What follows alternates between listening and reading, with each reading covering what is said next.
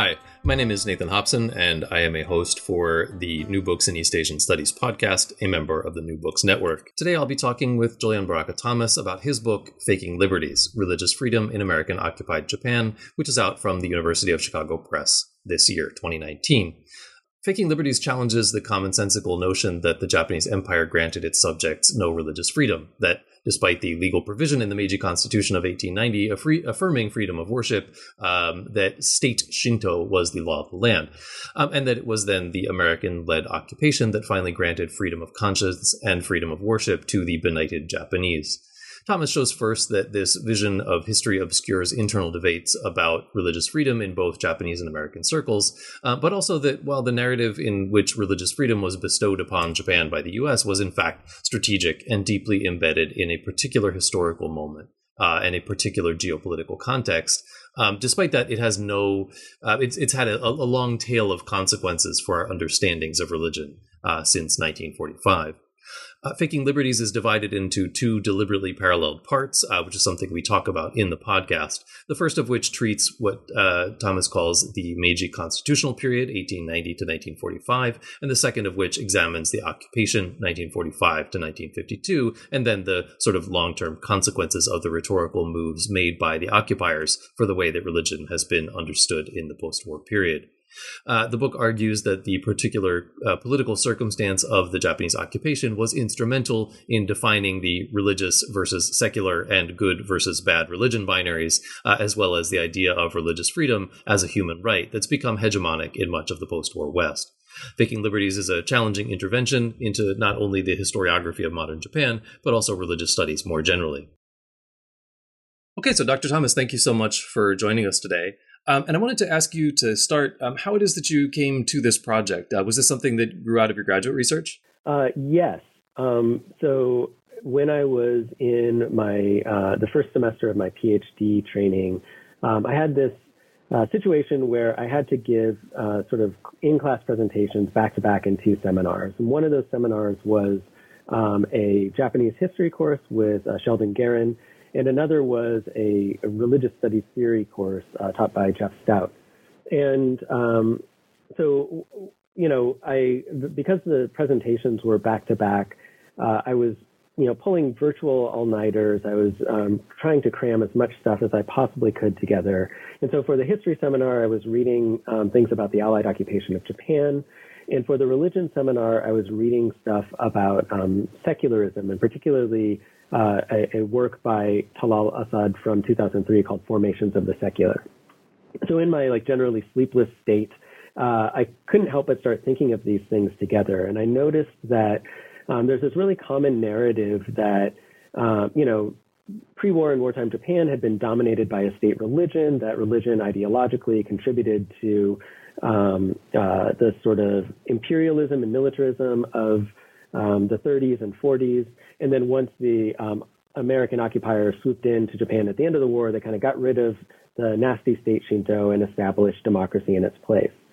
Um, that sort of triumphalist story uh, starts to look really weird once you add a critical analysis of secularism into it. So I, by drawing on um, Talal Asad's work, I was thinking about how secularism is always a political project as Talal Asad describes it, and it is often um, a way of assessing the modernity or the sort of adequacy of peoples who are perceived to be non-modern.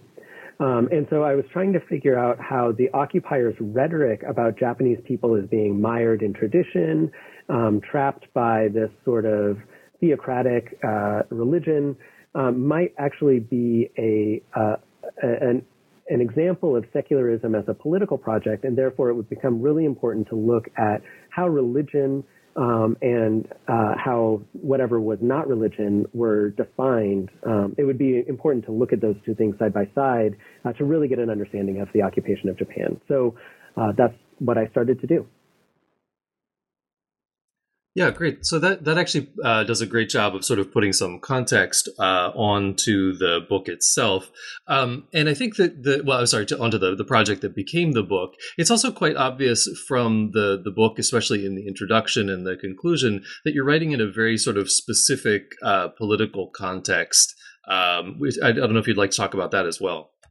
Uh, yeah. Um, so, you know, I'm very, uh, I tried to be very honest in the book, especially on those outer layers of the onion, if you will, um, about the sort of horizons of my own perception and, and what prompted me to think about um, this project. So, uh, I moved to Japan in January of 2002, um, which was, of course, just a few months after 9/11, and just a few months before, uh, or you know, a, a, little bit before the American invasion and occupation of Iraq. And so, um, the whole time that the Bush administration was talking about um, the war on terror and the axis of evil and um, people who hate us for our freedoms and so forth uh, I was thinking about that um, kind of of necessity uh, in light of the history of the American occupation of Japan. Now, there are a lot of people in the Bush administration who looked at the quote unquote success of the occupation of Japan and thought they could reproduce it in Iraq. Uh, and you know, historians, including John Dower, were kind of saying, "Hold on, the like the circumstances are totally different." And and of course, Dower was was utterly right on that score.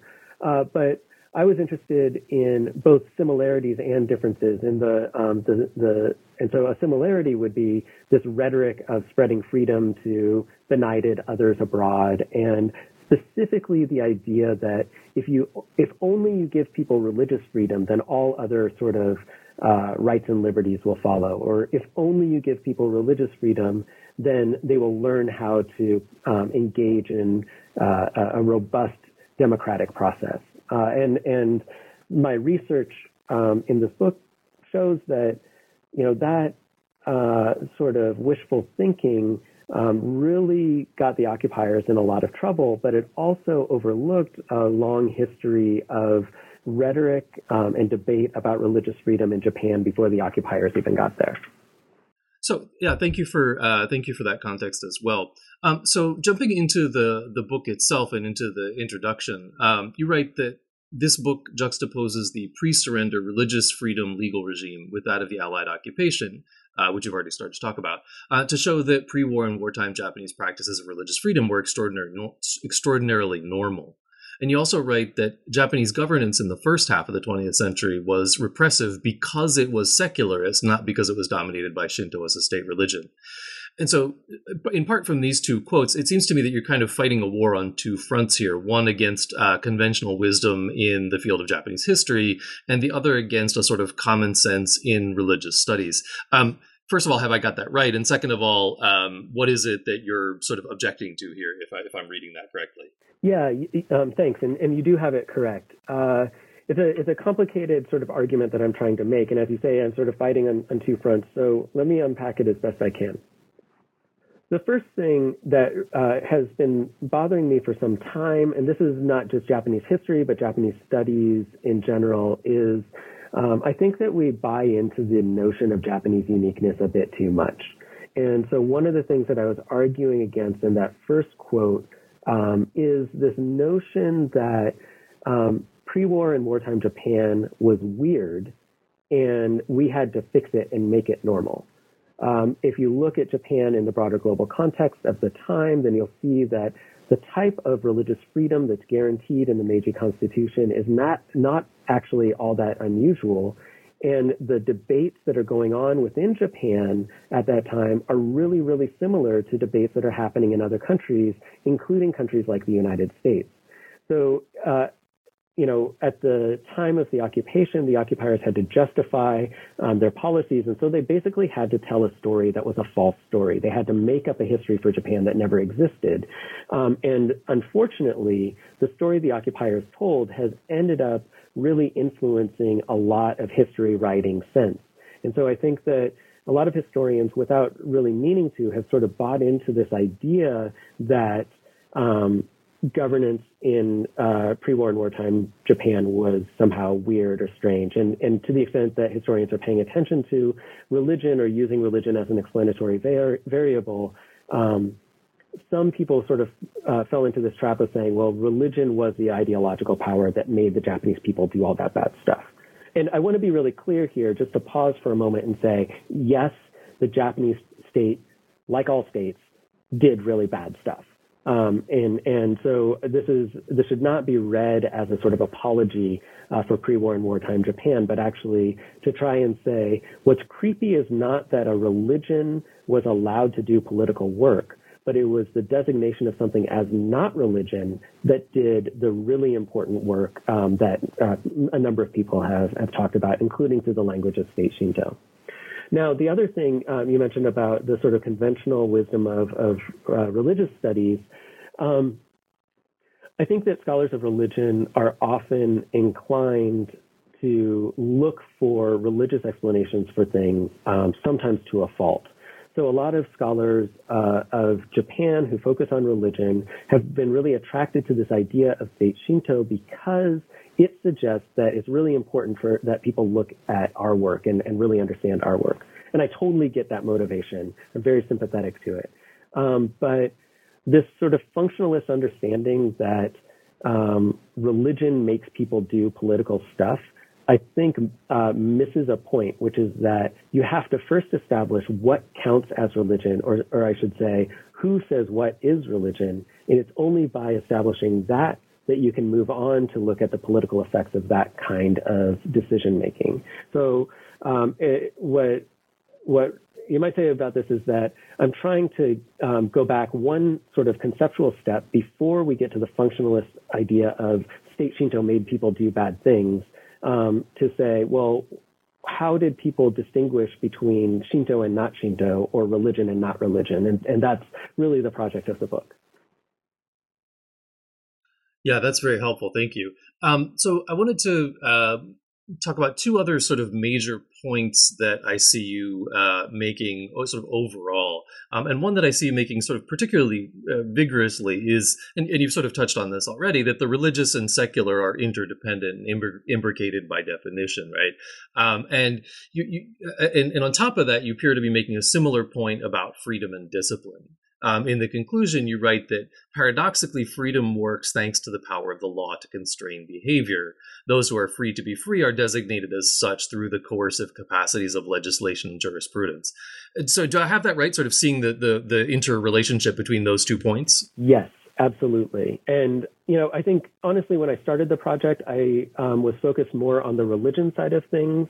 But uh, as I really tried to lay out in the epilogue, um, the, the, there's a sort of obsession with the definition of freedom and the beneficiaries of freedom that's underlying all of all of this book. So, um, in what what's sometimes called critical secularism studies or critical secularity studies, uh, it largely draws on the work of Talal Asad, who I mentioned before, but also a number of other people.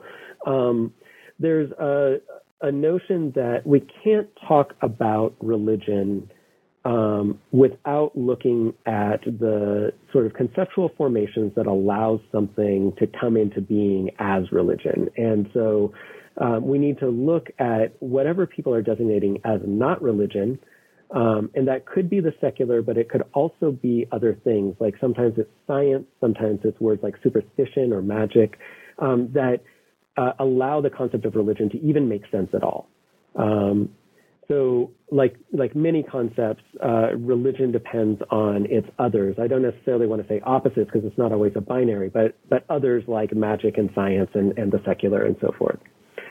Um, I think that uh, in that regard, um, religion, both as a facet of law but also as a facet of academic study, requires a sort of secular frame, requires uh, the assumption that something that is not religion can exist and that religion can be isolated in space or in time. Uh, and then whatever is left over is, you know, the secular or the scientific or, or academic inquiry or whatever. Now, in terms of the discipline and freedom point, um, thinking specifically about law for a moment, freedom is something that sounds great on paper. Uh, you can talk about uh, freedom in all these ways. And, uh, you know, there are plenty of Americans who want to say, you know, we're a country of freedom. Um, but I think that when it comes down to it, that freedom is only guaranteed to the extent that we allow the rule of law to let it come into existence, which means that we all have to basically assent to um, giving up some of our freedoms so that we can all have freedom. So what does this look like? It looks like, you know, um, in the case of freedom of speech, uh, you may be offended by somebody else's opinions, but you allow people to um, express those opinions uh, because of because because of the recognition that you may be in a in a position of wanting to express something that other people would would find repugnant or abhorrent, and and the idea of the repressive power of the state comes in where we actually see police um, uh, the, the police capacity to wield violence being demonstrated uh, right at the moments when people are making contentious claims. Uh, the obvious example here is white supremacist rallies and marches, where the power of the state is um, used to protect the right of these people to uh, share ideas that many of us, I would hope most of us, find repugnant.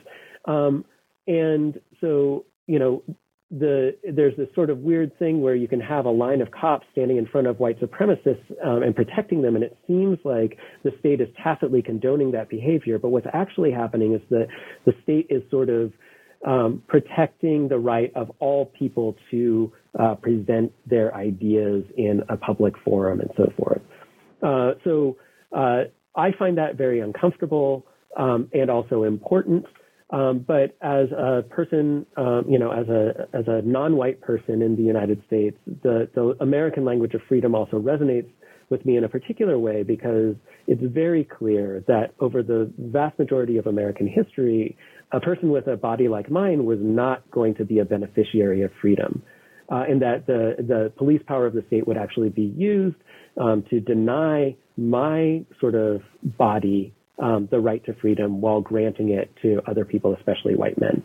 Um, so uh, I've been trying to sort of wrestle with these um, uh, sort of emancipatory and repressive aspects of freedom because I think otherwise we don't really get a good sense historically of how freedom works in American history or in Japanese history.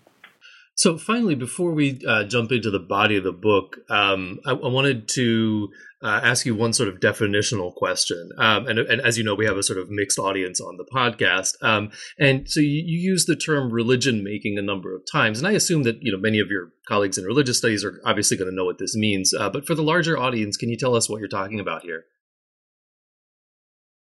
Yes. Um, so religion making is an idea that I would basically situate within mostly religious studies and critical secularism literature um, from the, the 2000s on. And really, basically, the idea is that um, religion is not something that exists out of time. Uh, it's not something that is eternal or unchanging. That it's something that should and um, and that could and, and, and should, can and should be historicized, uh, which means that we should think about how religion works as a, a facet of um, power and domination and so forth.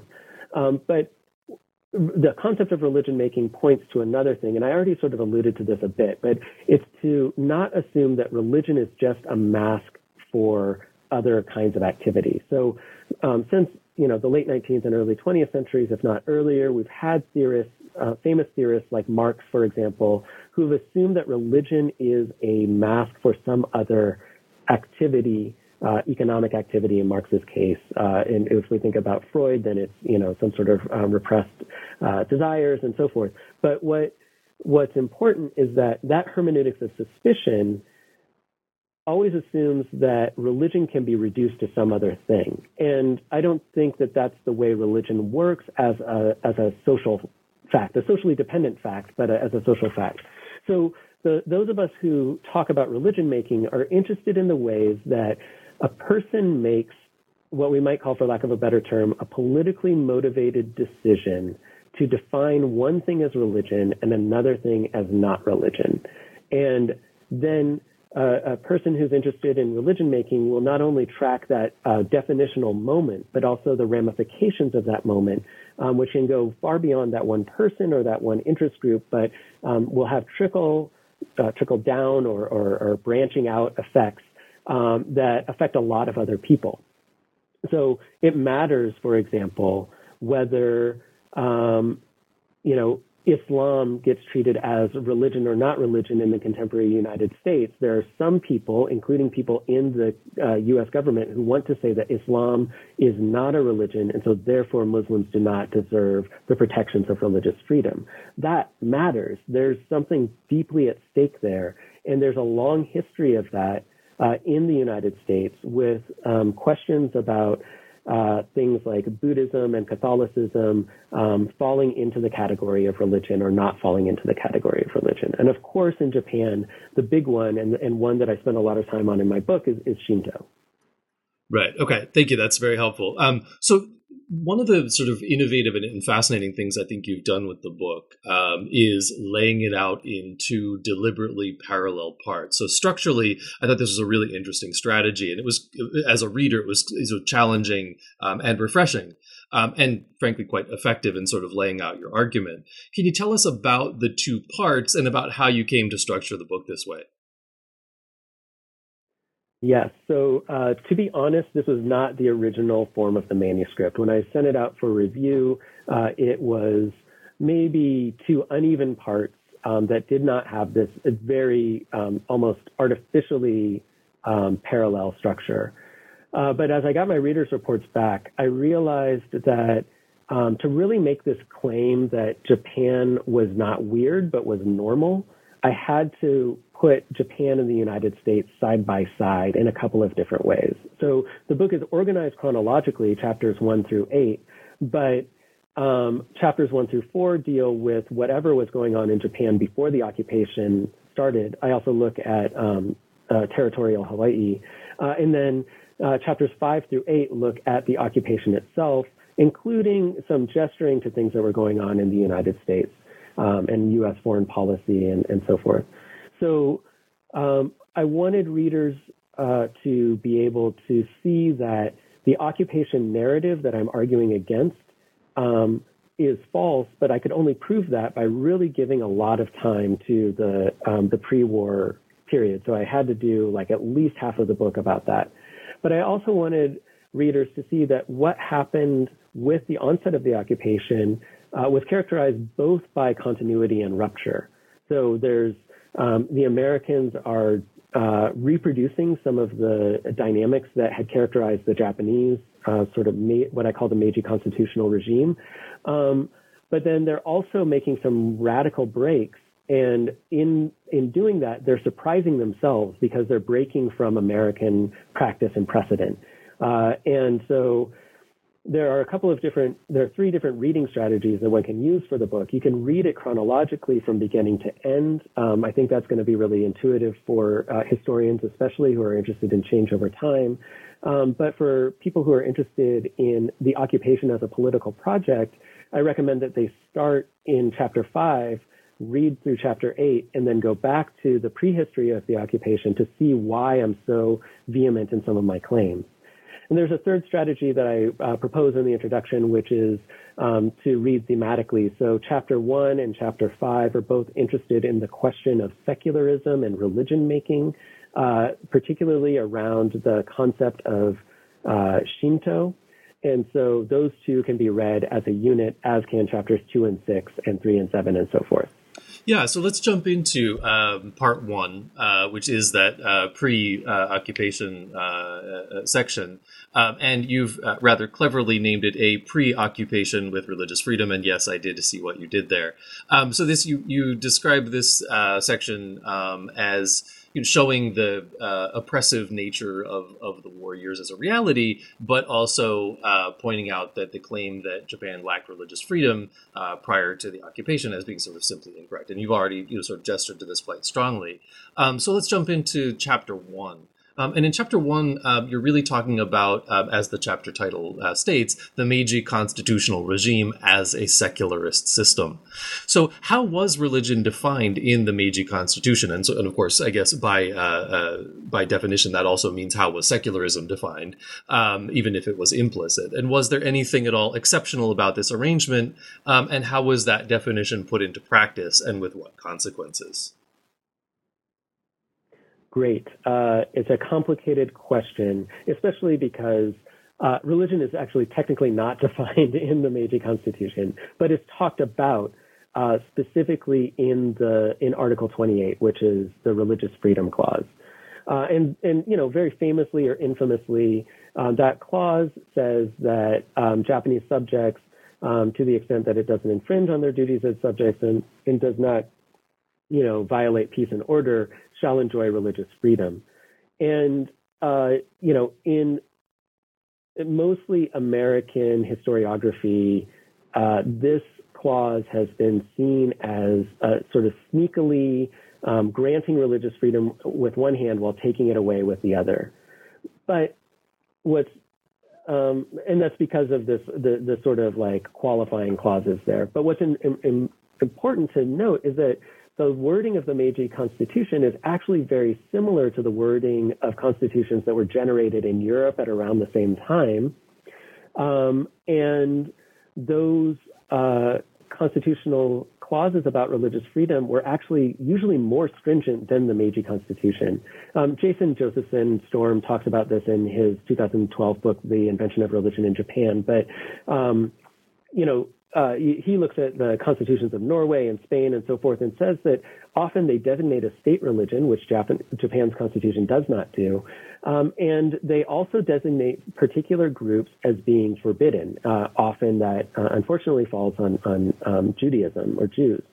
Uh, and even um, relatively expansive or, or, or, latitudinarian or liberal constitutions like uh, that of the United States um, in, jurisprudence, uh, if we look at the jurisprudence from around this time period, we see the U.S. also making similar claims about um, violating um, uh, conventional morality and so forth. So the big, um, the big thing here is cases from the late 19th century in the U.S. where um, the uh, Church of Latter-day Saints is being um, is the the Supreme Court sort of recognizes um, the uh, ability of, of, Mormons to um, technically practice plural marriage in theory, but in practice that violates uh, the the sort of moral code of the United States, and so they say that it's forbidden. Um, and this is uh, actually very similar as an interpretation of constitutional law to what is written directly in the letter of the law in the Japanese Constitution. Okay, so then the other part of your question was, well, what are the effects of this? I want to I want to bookmark because it certainly already popped up in some people's minds that yes, there is another clause that designates the emperor as sacred and inviolable. This too, for um, contemporary monarchies, uh, was was almost boilerplate language. There's something about needing to uh, justify why we even have a monarch in the first place, and most European monarchies did this with reference to the church, uh, you know, Church of England, for example. Um, uh, or, or um, you know Norway, Netherlands, that sort of thing. Um, but then we uh, and, and, in Japan, there's the same sort of legal anxiety of trying to figure out why we even have an emperor in the first place and why we should all treat this guy as being important. Um, but the other thing is that because there's that clause about not um, infringing on duties and subjects and not violating peace and order, that always gives the state the right to dictate that something has violated peace and order. And I really want to stress here that is not unique to the Meiji Constitution.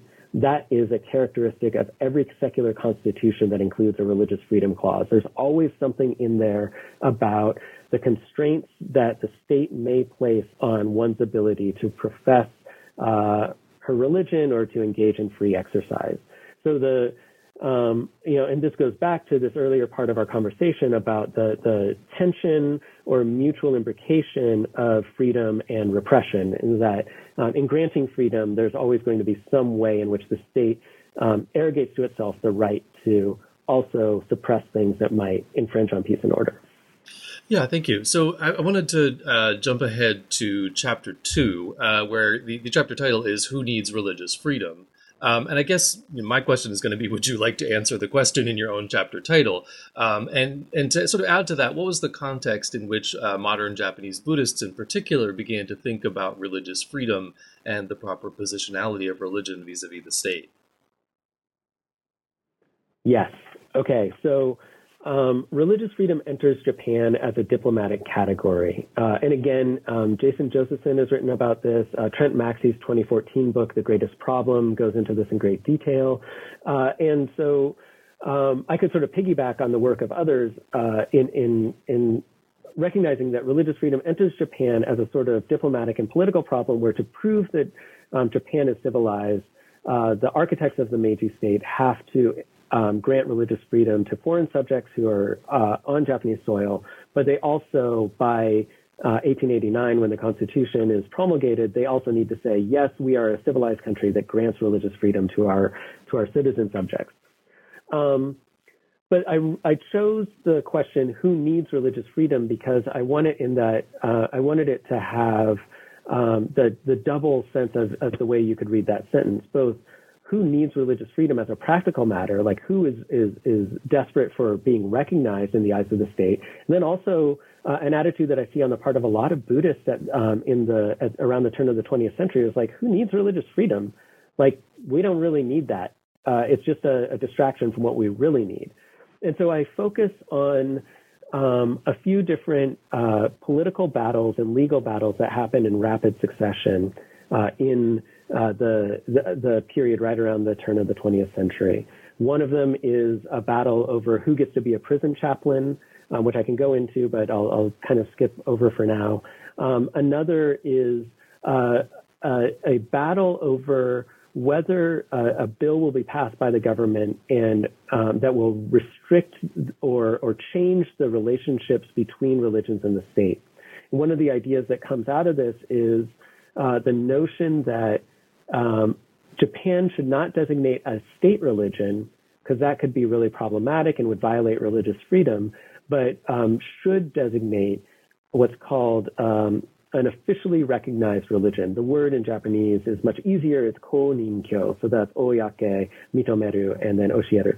Um, so the uh, the koninkyo is this idea that the state will designate some kinds of religions as being basically recognized and the state's cool with them. And anybody who doesn't have those, that sort of recognition wouldn't get the same privileges as the officially recognized religion. Now, unsurprisingly, the people who really like this idea are Buddhists and they like it because it means that they will be able to assert um, privileges and preferential treatment over Christians. The Buddhists are really not happy with the influx of Christians and Christianity in Japan. And so they're trying to figure out a way to um, stake out their territory and maintain it. Um, but uh, there are a small number of progressive Buddhists who advocate a different idea, which is that the state should get out of um, religions and affairs entirely and um, and so they're adopting what I call uh, a latitudinarian approach to religious freedom. That's a long word, but basically they want a sort of laissez-faire approach to religious freedom, where the state um, grants maximal freedom to individuals and, and to groups. Um, so there's a, a, question of scale built in here. Um, who's domestic, who's foreign, but also does the law focus on individuals or groups? And then there's also a question of whether we're talking about rights or privileges. And I argue that basically a lot of Buddhists, the majority of Buddhists, are kind of focusing on privileges, uh, particularly customary rights, um, and preserving those in law, whereas this tiny minority of Buddhists um, focuses more on individual liberties. And that actually sets up the stage for a lot of tensions in debates that take place over the next couple of decades. Yeah, and so uh, chapter three actually continues this very interesting um, sort of domestic foreign uh, uh, uh dynamic. Uh, this is that, that, you started to talk about in chapter two, um, but moves us to the territory of Hawaii, uh, where you talk about the experience of Japanese American immigrants or Japanese migrants to the Hawaiian territory. Um, and in this chapter, if I'm reading it correctly, you sort of you outline, I guess, three major arguments. in one of them, you compare U.S.-Japanese policies on religious freedom uh, a second one, you talk about the role of religious uh, that religious governance already played in discourses about the Japanese level of civilization, something you've already alluded to. Um, and the third argument is about religious freedom as a legal matter in American courts, um, sort of through the experience of these Japanese American Buddhists. Um, can you unravel and explain each of these three arguments for us, please? Sure, and I'll, I'll try to be brief as I do so. Um, so uh, I, let me let me start with the civilization piece because I already mentioned it, and so it's a, it's a, it's kind of the easiest one. Um, after the uh, our, the the oligarchs of the, the Meiji government promulgated the um, the constitution, that didn't solve the the diplomatic problem that they had. They still, excuse me, had to um, prove to the international community that Japan really had religious freedom. This was um, particularly uh, important when it came to the right of Christian missionaries to proselytize in Japan. And so uh, I looked uh, a bit at missionary magazines where we have missionaries writing back to their audiences at home saying, yes, we have religious freedom, or we wish we had more religious freedom, and, and so forth. Notably, a lot of times they're saying, don't worry about us guys, the Japanese state is treating us okay. That's important. Um, but then uh, the the other thing is that even though missionaries are writing in this way, there's a lot of suspicion in the American press about what's called Mikadoism. Um, you know, I think this word had entered the American imaginary because of the Gilbert and Sullivan opera, The Mikado, which uh, was, uh, I think, initially staged in in uh, the UK in 1885, but then um, was eventually staged in, in American theaters as well. Um, but then uh, in the early 20th century, we have this explosion of articles and, and short pamphlets about Mikadoism uh, as a sort of uh, religion of the Japanese people that has them slavishly devoted to their divinized emperor. Uh, and most of this is just like Americans and, and British people chuckling at those weird Japanese people over there. And sometimes it's actually used um, not so much to talk about Japan, but to make a, a, a case for what was called rationalism at the time, like this notion that religion is irrational, and so Japan was a good place to, to use to make that kind of case. But Mikadoism takes on this other meaning um, in in the context of de- American debates about immigration and about rights for religious minorities. So I looked at the um, territory of Hawaii because that's where we have the largest Japanese population, and in the wake of World War One, we also have um, debates about Japanese language schools and labor disputes where um, the idea of Mikadoism comes to be used by a number of prominent um, people representing the, the sort of white landowning class of the uh, Hawaiian archipelago to say that um, Buddhist, Japanese Buddhists are unassimilable. Um, they're being trained in uh, as sort of children are being trained as these sort of little insurgents in these Japanese language schools that are um, extracurricular, by the way. They're they're purely voluntary schools, and so um, the white landowner class uh, makes this very uh, vehement case, uh, case that the language schools need to be abolished, um, and uh, and so they effectively do that. They don't outright abolish them, but they they pass a bunch of laws that makes it virtually impossible for the schools to operate. Japanese Buddhists mobilize, and they mobilize with the language of religious freedom that's provided in the American Constitution. So they use American laws and American ideals, and, and especially what's understood already at that time to be the most American ideal, and they use it against um, their oppressors, and they win. Um, they win at the Supreme Court, but notably, they don't win with the language of religious freedom. Um, they get galvanized around the language of religious freedom, but um, due to uh, some some murky circumstances that may have to do with legal strategy and may have to do with um, with American prejudice. Ultimately, what wins the day uh, at the Supreme Court in um, February 1927 is the notion that uh, as American citizens, due to birthright citizenship, Japanese people um, are uh, afforded equal protection under the 14th Amendment. So uh, they're uh, they're ultimately, I argue that their attempt to wield the language of religious freedom is unsuccessful because um, there that has to sort of take a second seat to other things about uh, American hierarchies of, of, race and ethnicity. Um, but nevertheless, it's important that religious freedom is a crucial component in these Japanese people who are being deemed un-American improving themselves as American. And of course, American history shows that they are not the only immigrant group that has had um, to make appeals to religious freedom and it has sometimes tried and failed to be recognized as having uh, religious freedom or enjoying religious freedom. Yeah, um, so I want to jump us back to uh, to, to, Japan's sort of domestic issues uh, with chapter uh, four, where you, which is called "In the Absence of Religious Freedom," and this gets us back to the sort of internal debates, uh, particularly with Buddhists. Um, one of the goals of this chapter, uh, as I understand it, is to problematize the standard accounts about Buddhists' uh, comportment after 1925, as the state became increasingly illiberal. Um, so, can you tell us what those standard narratives are and, and how they're missing the point? Yes. So, um, in both sort of general, uh, you know, histories of Japan, and then also in um, in in, peop- in the work of people who are talking about Buddhism specifically, up until pretty recently, it was very common to encounter some sort of variation on the notion that Buddhists ceased to be good Buddhists when they started to collaborate with the Japanese state.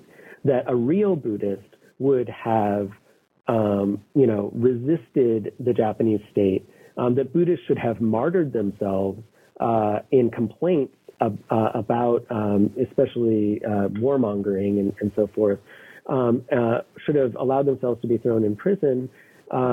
And any Buddhist that chose to work within the confines of the um, of the early Showa political regime was somehow a failed Buddhist. This is a, an account that has become less popular, although we still see it being reproduced, and it's based on the notion that doctrine is like a computer program that dictates what people should do. Doctrine doesn't work that way at all usually people engage in some sort of political activity and then they go back to doctrine and find some way to rationalize that political activity. And so one of the things that I was doing in this chapter was um, to look at the idea that, um, you know, Buddhist resistance should have been based on progressive or, or civil libertarian principles, um, or that when Buddhists uh, chose to be complicit with state initiatives, that that was them sort of throwing their commitment to liberal principles out the window. Um, and then I also look at this uh, this sort of ideal of martyrdom that that all Buddhists should basically have allowed themselves to be killed or thrown in prison, which is kind of a ridiculous claim, but it's one that we see in some scholarship. Um, so uh, I'm I'm using sort of a back and forth between two prominent Buddhists who kind of sit at the edges of the clerical and lay worlds. Um, they're uh, two men who had been very good friends who then have a bitter falling out over um, this uh, debate around whether the state should pass comprehensive religious organization or sorry religious legislation um, and and the the law in question is the law that we now know as the excuse me, we now know as the um, Religious Organizations Law of 1939. So the, the government is trying repeatedly to um, pass this law or some variation on this law. And what's striking is that we do have examples of Buddhists resisting the law, but they're resisting it because they say it's too progressive, it's too egalitarian. A good religion's law is going to give privileges to Buddhists and Buddhism. Um, so that's counterintuitive. And then we have um, Buddhists. Uh, I, I, use the, the, figure of Ando Masazumi, who is a, a Buddhist priest turned politician. Uh, in the post-war, he goes on to become Minister of Education.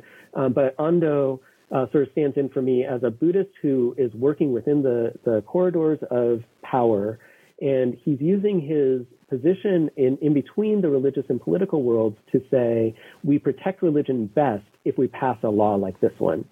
Um, and it's actually Ando who gives the um, the religious organizations law its name um, by saying it's about religious organizations or about religious bodies.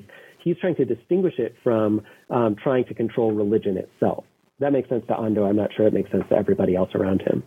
And then finally, um, I, after tracing the sort of back and forth between these two guys and, and their bitter words for each other and stuff, I uh, I look at the founder of the group now known as Soka Gakkai, known at that time as Soka Kyoiku Gakkai, uh, Makiguchi Tsunesaburo. And uh, I, I look at him because he's an example of somebody who sort of martyred himself uh, for his commitment to Buddhism. He's imprisoned by the Special Higher Police. Uh, he refuses to recant and eventually he dies in prison in 1944. So the standard narrative, including in a lot of Soka Gakkai materials up until recently, was that Makiguchi was a martyr for religious freedom. but I go back to the special Higher police interrogation record and I show that Makiguchi doesn't care about religious freedom at all. He cares about the Lotus Sutra. And so he, um, in his interrogation, he keeps talking about how everybody in Japan must venerate the Lotus Sutra, which is decidedly not a sort of like, um, uh, you know, a, a, rally for religious freedom. Um, instead, he's saying that everybody must venerate this one this one religious text, and religious freedom is utterly kudaranai. It, it's it's um, it, it's meaningless in the face of the wisdom of the Lotus Sutra. So these are all ways of pushing back against this idea that Buddhists had one particular way that they should have engaged with the state by showing this diversity of Buddhist approaches to the concept of religious freedom, the idea of comprehensive religious legislation, uh, and and and the the Constitution. I'm trying to show that Buddhists had lots of choices and there was no set way that they had to interpret Buddhist doctrine or that they would understand religious freedom in any particular way out of a commitment to a particular doctrine. Yeah, so um, I want to, before we move on to the uh, second half of the book, to, to challenge you on one thing uh, here, because I think it's sort of central to your polemic, and I'm sure it's on the minds of some of our listeners.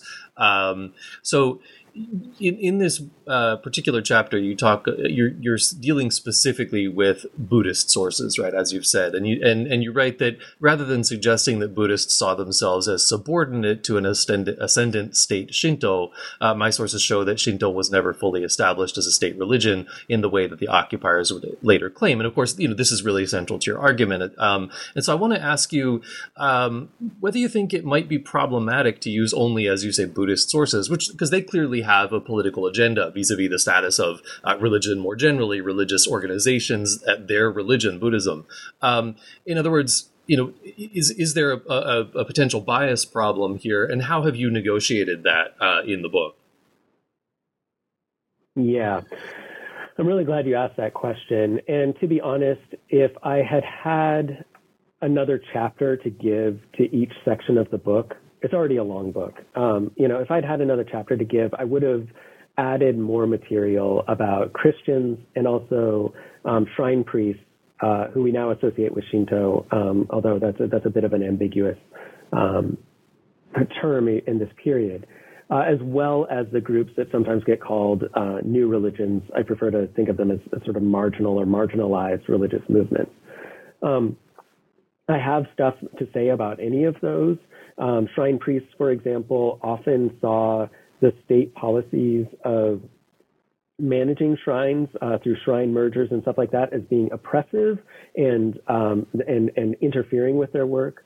Shrine priests also um, performed uh, what we might think of as religious rituals for individuals on the fly, even though they were working supposedly at state institutions that were designated as being not religious because they needed the income. Um, when it comes to Christians, uh, there's a uh, there's a, a real complicated situation because Christians in Japan until around 1940 are always sort of subordinate to the non-Japanese missionaries who are resident in Japan. And then when the missionaries leave around 4041, um, suddenly the the Christian Kyodan, you know, the sort of uh, the the Church of Christ in Japan, has a new degree of autonomy. I talk about this very briefly in the book, but um, it it uh, it gives Christians a way to negotiate with the Japanese state directly, um, and so I I think that there's I, I think these things are important. I tried to sprinkle little examples throughout in, in different chapters. So, for example, in chapter one, um, I was looking at the ways that people were designating shrine rites as being not religious, and I included um, a, a, uh, a, papal sort of announcement um, saying that the Catholic Church had deemed that participation in shrine rites was not religious. It was an act of patriotic um, expression or patriotic duty, and therefore was not in conflict with Catholic teachings. Um, that's one place where we can see that it's not the Japanese government that's dictating um, what counts as religious freedom, but we actually have clerical, the highest clerical authorities, in this case, the Catholic Church, stating that shrine rites are not religious. And so, um, yeah, given more time and space, I would have also, you know, included more of these kinds of examples, but I hoped that by including small ones here and there that people could um, fill in the gaps. And then, of course, one always wants uh, to sort of facilitate future research. And so I would love to see somebody else go back, you know, take the kinds of arguments that I'm making based primarily on Buddhist sources and, and extend them to, to other groups, including marginalized groups and, and Christians and, and shrine priests. The one other thing that I'll say is just that I chose Buddhist sources in part because I had been doing a lot of reading in that uh, already, but also because Buddhists were the dominant religion in Japan numerically, and I really wanted to implicitly draw a connection to American Christian majoritarian rhetoric about religious freedom. So there's a there's a, a, a strategic uh, uh, thing behind my my um, choice of Buddhism and Buddhists there. Yeah, that's uh, that, that clears that up for me uh, quite nicely. It's also, I think, maybe the first time that we've had a uh, call for applications for graduate students on the podcast because it it certainly sounds like you're recruiting. so, graduate students, if you're out there, yeah. Uh, so let's move on to uh, part two, which is the occupation of religious studies. Again, I, I kind of I, I think there's a pun in there, having now read the book. Um, but it, it obviously it focuses on occupation policy policies uh, regarding religion, and in particular, sort of um, you know the, the way that religion uh, becomes an, instrument, I guess, is maybe too strong a word. I don't know if you'd agree with that or not, but a an integral part of American foreign policy. Um, and so, chapter five is state Shinto as heretical secularism. Um, and in this chapter, you write that in the context of the occupation's ambitious reform goals, uh, religious freedom had to become a human right. Um, so that's a pretty strong uh, statement there, and I'd love to know uh, why that was. And then what about uh, these uh, goals and the particular uh, situation of the occupation gave rise to this necessity? And of course, how did that sort of play out? Yeah.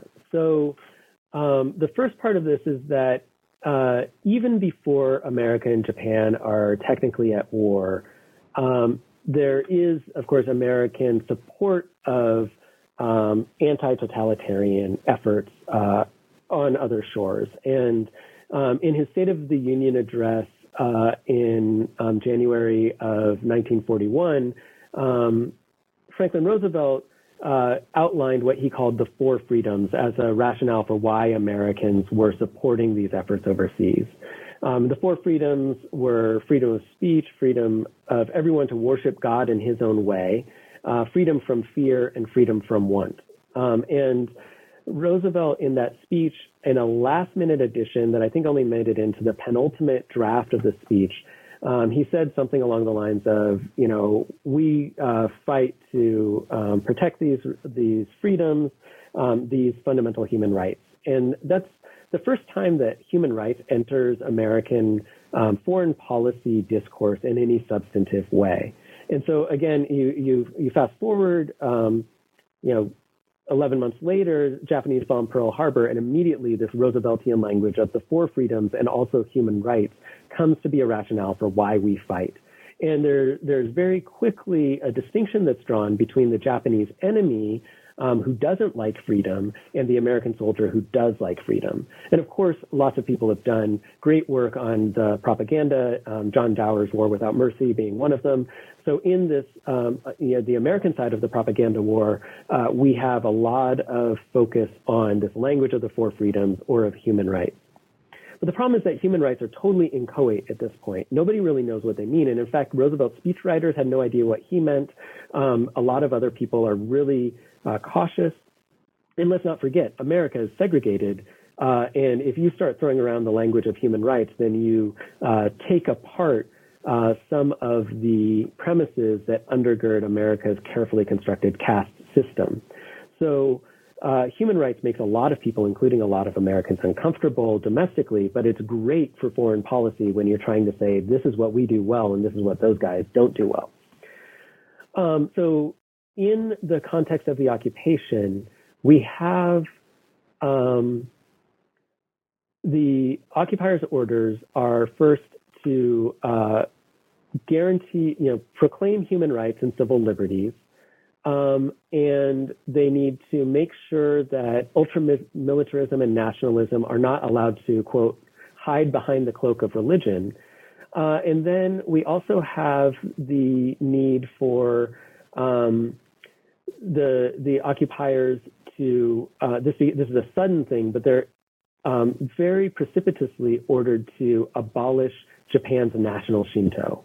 Um, this happens on the air on American public radio, uh, and, that, um, and uh, it ends up being uh, precipitating a, a, a, very interesting set of conceptual moves where the American quote unquote American idea of religious freedom is set up against this notion of national Shinto, um, which becomes the foil for religious freedom. So national Shinto is totalitarian, uh, religious freedom is egalitarian and emancipatory. What happens is that um, in order to justify this, um, state the, the notion of national Shinto quickly becomes uh, reinvented as state Shinto. State Shinto performs political work as the foil for religious freedom um, and because state Shinto is allegedly particularistic, religious freedom needs to be universalized. So the language of human rights comes to be very helpful for the American policymakers who are trying to say this is why it's important that we, um, you know, give uh, Japanese people religious freedom. So that's the, the, the basic contours. Uh, in chapter five, I focus a lot on the uh, what I call the creation and then the destruction of state Shinto. Uh, I say that uh, state Shinto had to be invented uh, so that it could be abolished. Um, and then in the subsequent chapters, I show how the occupiers are trying to convince Japanese people that they need this universal human right. Um, in chapter six, uh, it, which is entitled "Who Wants Religious Freedom," um, you're arguing that the occupation governance of religion um, exhibits uh, some continuities with the wartime regime. Um, and uh, and this seems, you know, again to be sort of very central to the to the book's argument. And so I'd like I'd like to see if you could um, sort of get some specific about the ways that occupation policies were um, similar, and and if there were any significant differences, how they were different um, from these wartime Japanese uh, policies on religion. Um, and I guess you know what you sort of think the the significance of all that is. Yeah, thanks for the question. Okay, um, so in the uh, pre-war period, and then especially during the war years, um, the Japanese state was engaging with what we would now think of as sort of civil society organizations, not as civil society organizations, but as as what um, Gregory Kasza has called uh, uh, administered mass organizations. So they're sort of um, managing um, interest groups, including religious groups, as these kinds of um, institutions and organizations that can support the war effort. So that's things like um, Buddhist organizations and Shinto organizations donating um, fighter planes to the war effort and things like that. Um, in the occupation period, these kinds of groups are disbanded, but then um, groups with basically the same organizational structure are, are reconstituted uh, as uh, political pressure groups slash uh, sort of special interest groups. Um, so this is things like the Japanese Federation of Religions, um, you know, the, the Japanese Buddhist Federation, uh, the Jinja Honcho, which is, you know, the, uh, the National Association of Shrines, uh, the Christian Kyodan I mentioned a little while ago. And so these groups um, become really helpful for the occupiers, just as they were helpful for the Japanese state. In both cases, the state so I'm talking about the American military government versus the wartime Japanese state. In both cases, the state wants to promote a particular political objective. It wants to get messages from government down to the rank and file, including the grassroots. And it needs a mediating agent to do so. Um, and in the occupation, uh, the specific thing that the occupiers are trying to do is they're engaged in a pedagogical project of trying to teach the Japanese people to want religious freedom. And indeed, one of their policy objectives is to instill a desire for religious freedom in the Japanese people. This is an utterly quixotic objective because how do you ever make anybody want something? But um, because the uh, the occupiers have this objective, they're casting about for how to do this. Now, if they just use the power of the state directly and they go to people and they like bang on their doors and say, you must want religious freedom, then that's not very free. So they need to kind of make it indirect.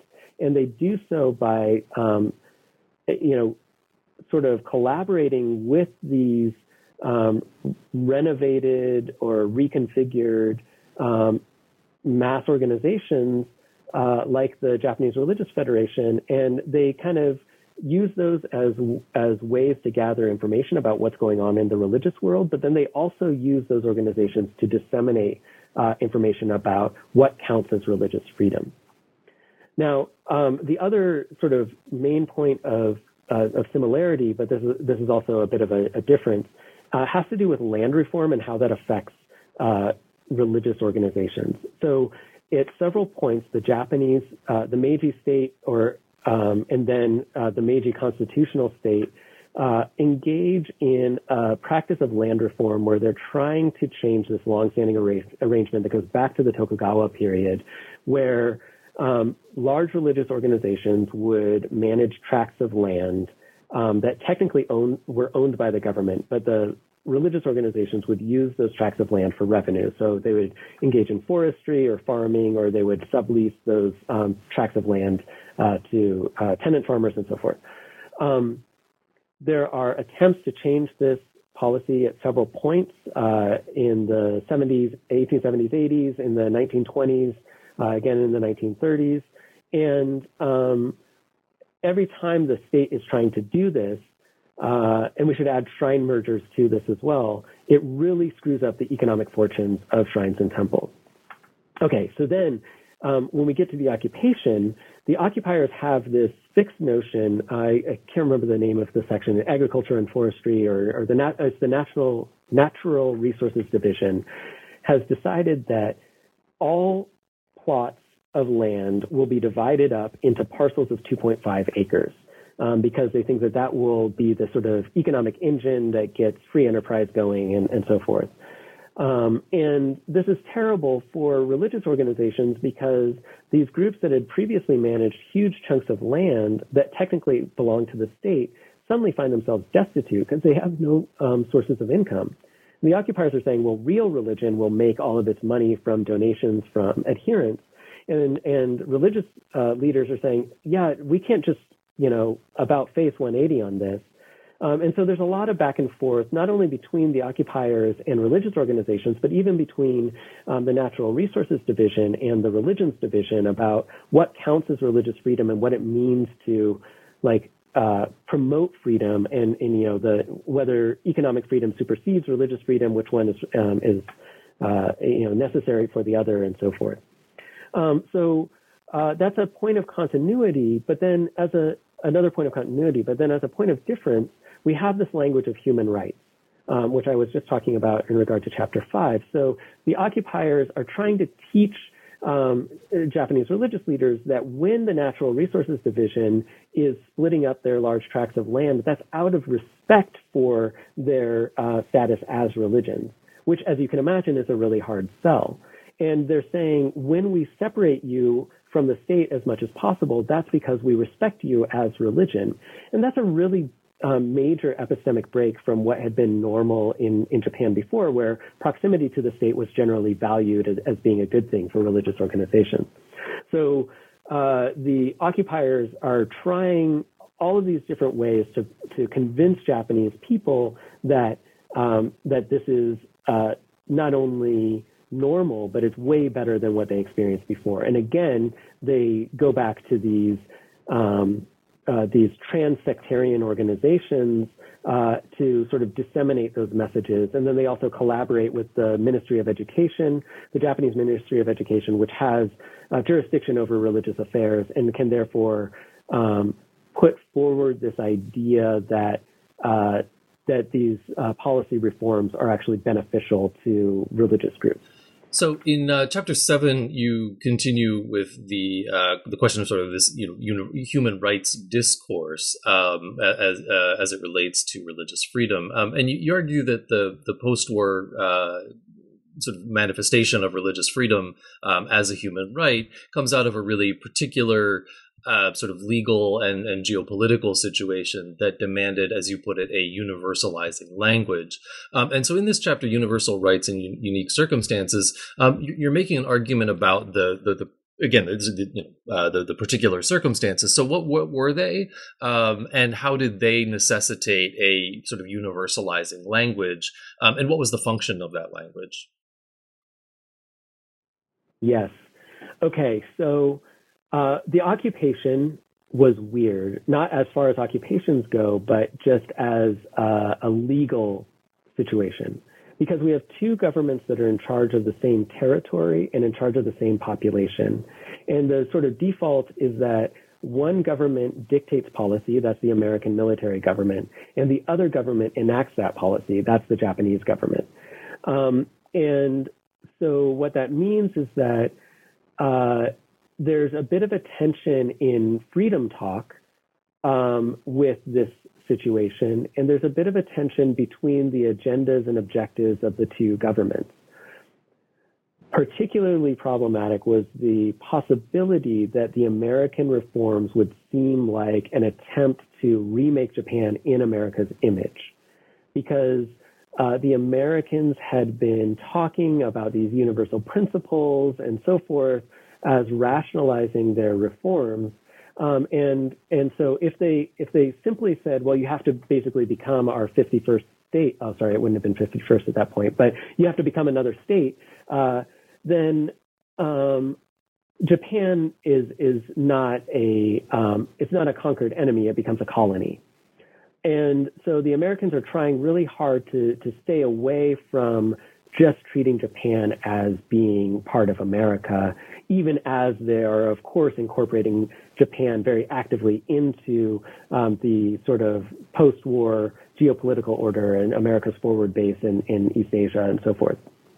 Okay, so um, as part of that, uh, and, and then along with that, I should say, Japanese elites are trying to um, align themselves with the occupation so that they can pursue their pet objectives. Um, some of this has to do with legal objectives, some of it has to do with sort of cultural enlightenment stuff. Um, and so we have scholars of law like Minobe Tatsukichi. Uh, he's famous for the emperor as the organ of the state theory. We have scholars of religion like Kishimoto Hideo, uh, who plays a, a, major role in my book um, they're using their proximity to the occupiers and to the occupation to say what we had before was particularistic and problematic. Um, it was state Shinto, and that's bad. Let's get rid of it. Now we have religious freedom, which is universalistic, and it's premised on um, a shared uh, religiosity that that is um, innate to all humans. So we have Japanese elites making this sort of claim. We have American policymakers making this sort of claim, and they're doing so as a way of showing that the occupation policies are about something more high-minded than rank American geopolitical interest, but they're actually about really emancipating the Japanese people. Now we can of course take that uh, claim with a, a, huge grain of salt, um, but I think that what I'm what I'm tr- what I was trying to get at in this chapter is that religious freedom um, gets treated by the occupiers as being the first human right, is the the the um, the right from which all other rights spring, because religion is supposed to be sitting at the core of every individual, and so because it's innate and because it's universal and because it's timeless, uh, religious freedom is something that can um, bind all of us together. And so we see um, these Japanese elites that I mentioned and then occupation officials working really hard to prove that religious freedom is indeed this sort of innate, universal, um, transhistorical uh, ideal that must be protected at all costs. Uh, and that allows the occupation eradication of state Shinto, um, what they called state Shinto, to appear normal and natural. And it also allows some of these other policy things like land reform to appear normal and natural because they can say, look, this isn't about us. Uh, this is about all of us. And, uh, and I, and I think that this is also a moment where we see, um, notably before the Universal Declaration of Human Rights is promulgated in 48, we already see in 1946 and 47 real serious work in putting teeth to that Rooseveltian idea of human rights or the four freedoms, like really trying to concretize it and make it real. So the strong claim that I make is that religious freedom becomes a human right in occupied Japan because it had to. The occupiers needed it to be universal so that they didn't seem like they were just trying to convert all the Japanese people into Americans. Um, and then it's from there that we also see, uh, you know, the language of, of, of re- religious freedom popping up in the Universal Declaration, and, and there are changes that go along with that, conceptual changes that other historians have have traced.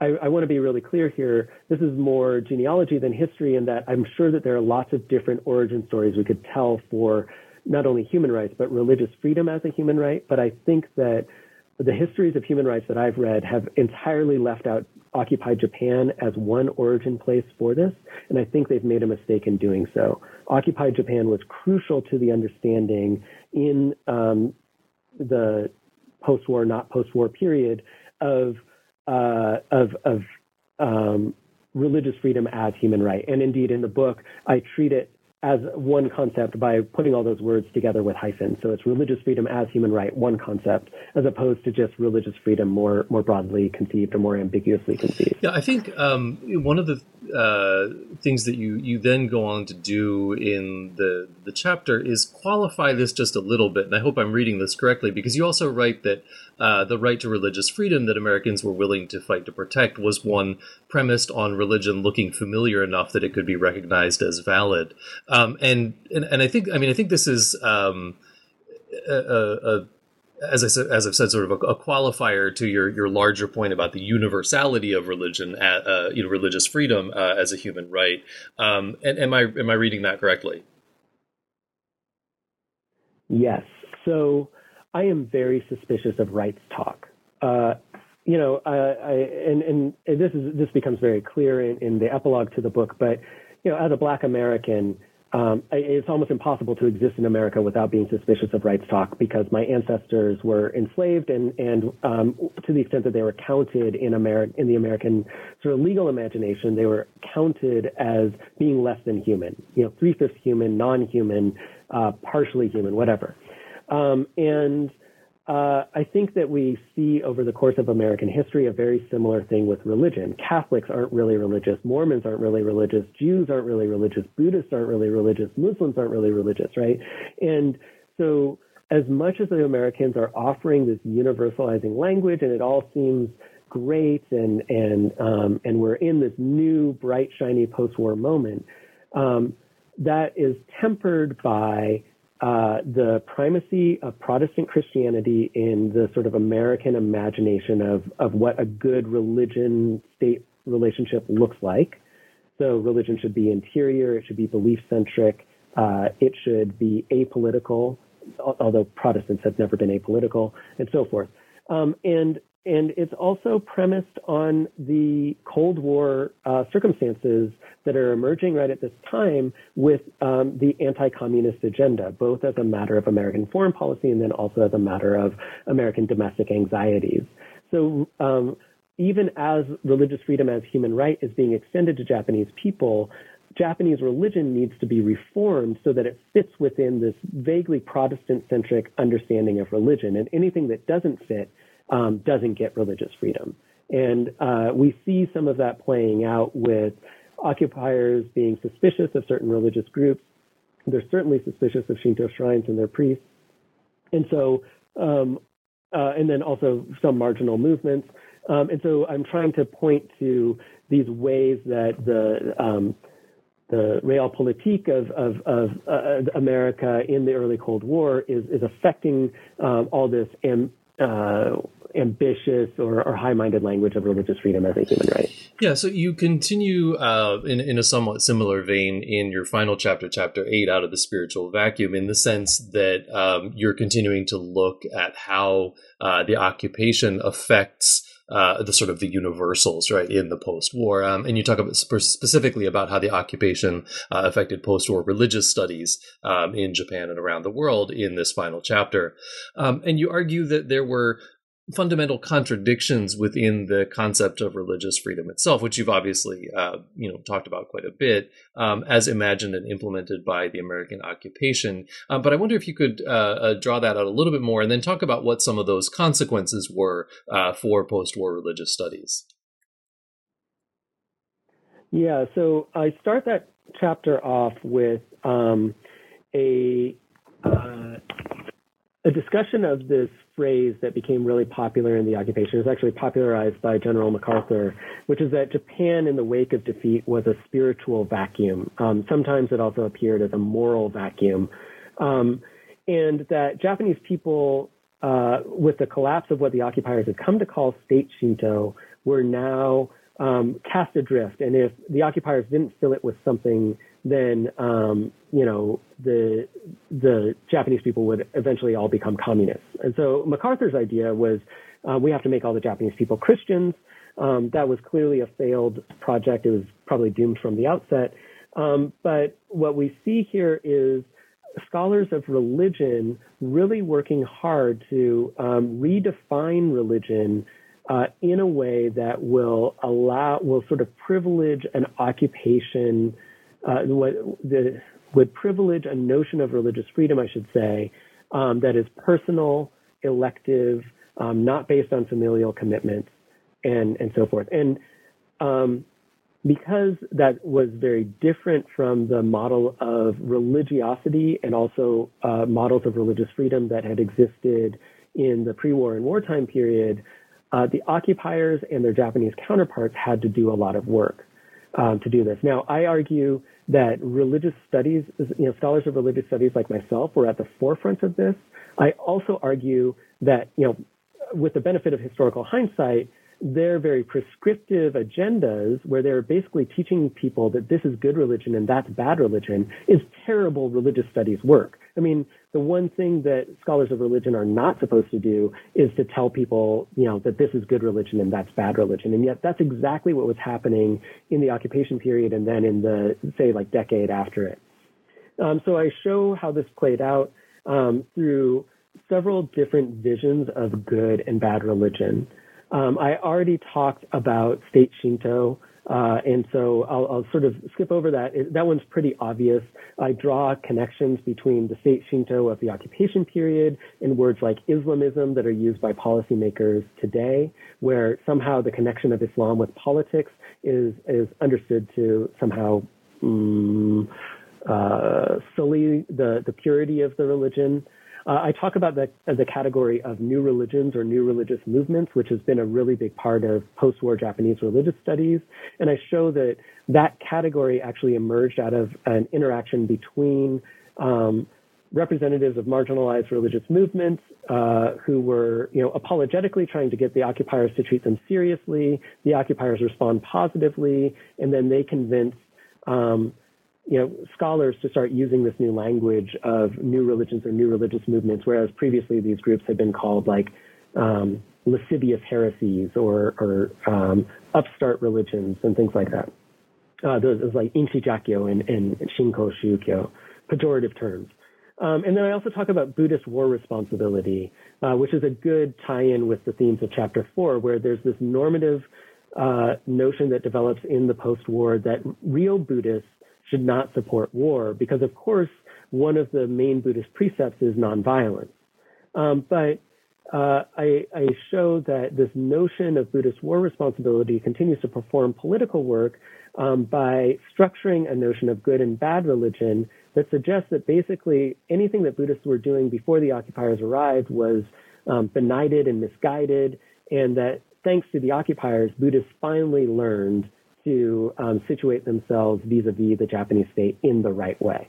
Um, and so these are things that not only uh, affected um, Japan in the immediate um, uh, post-defeat period, but they have had echoes that continue to reverberate within Japan, including the debates about say like the Abe administration and uh, the, you know the close ties between Abe and some um, groups like Shinto groups, like the uh, the Shinto Association for Spiritual Leadership, Shinto Seiji Renmei.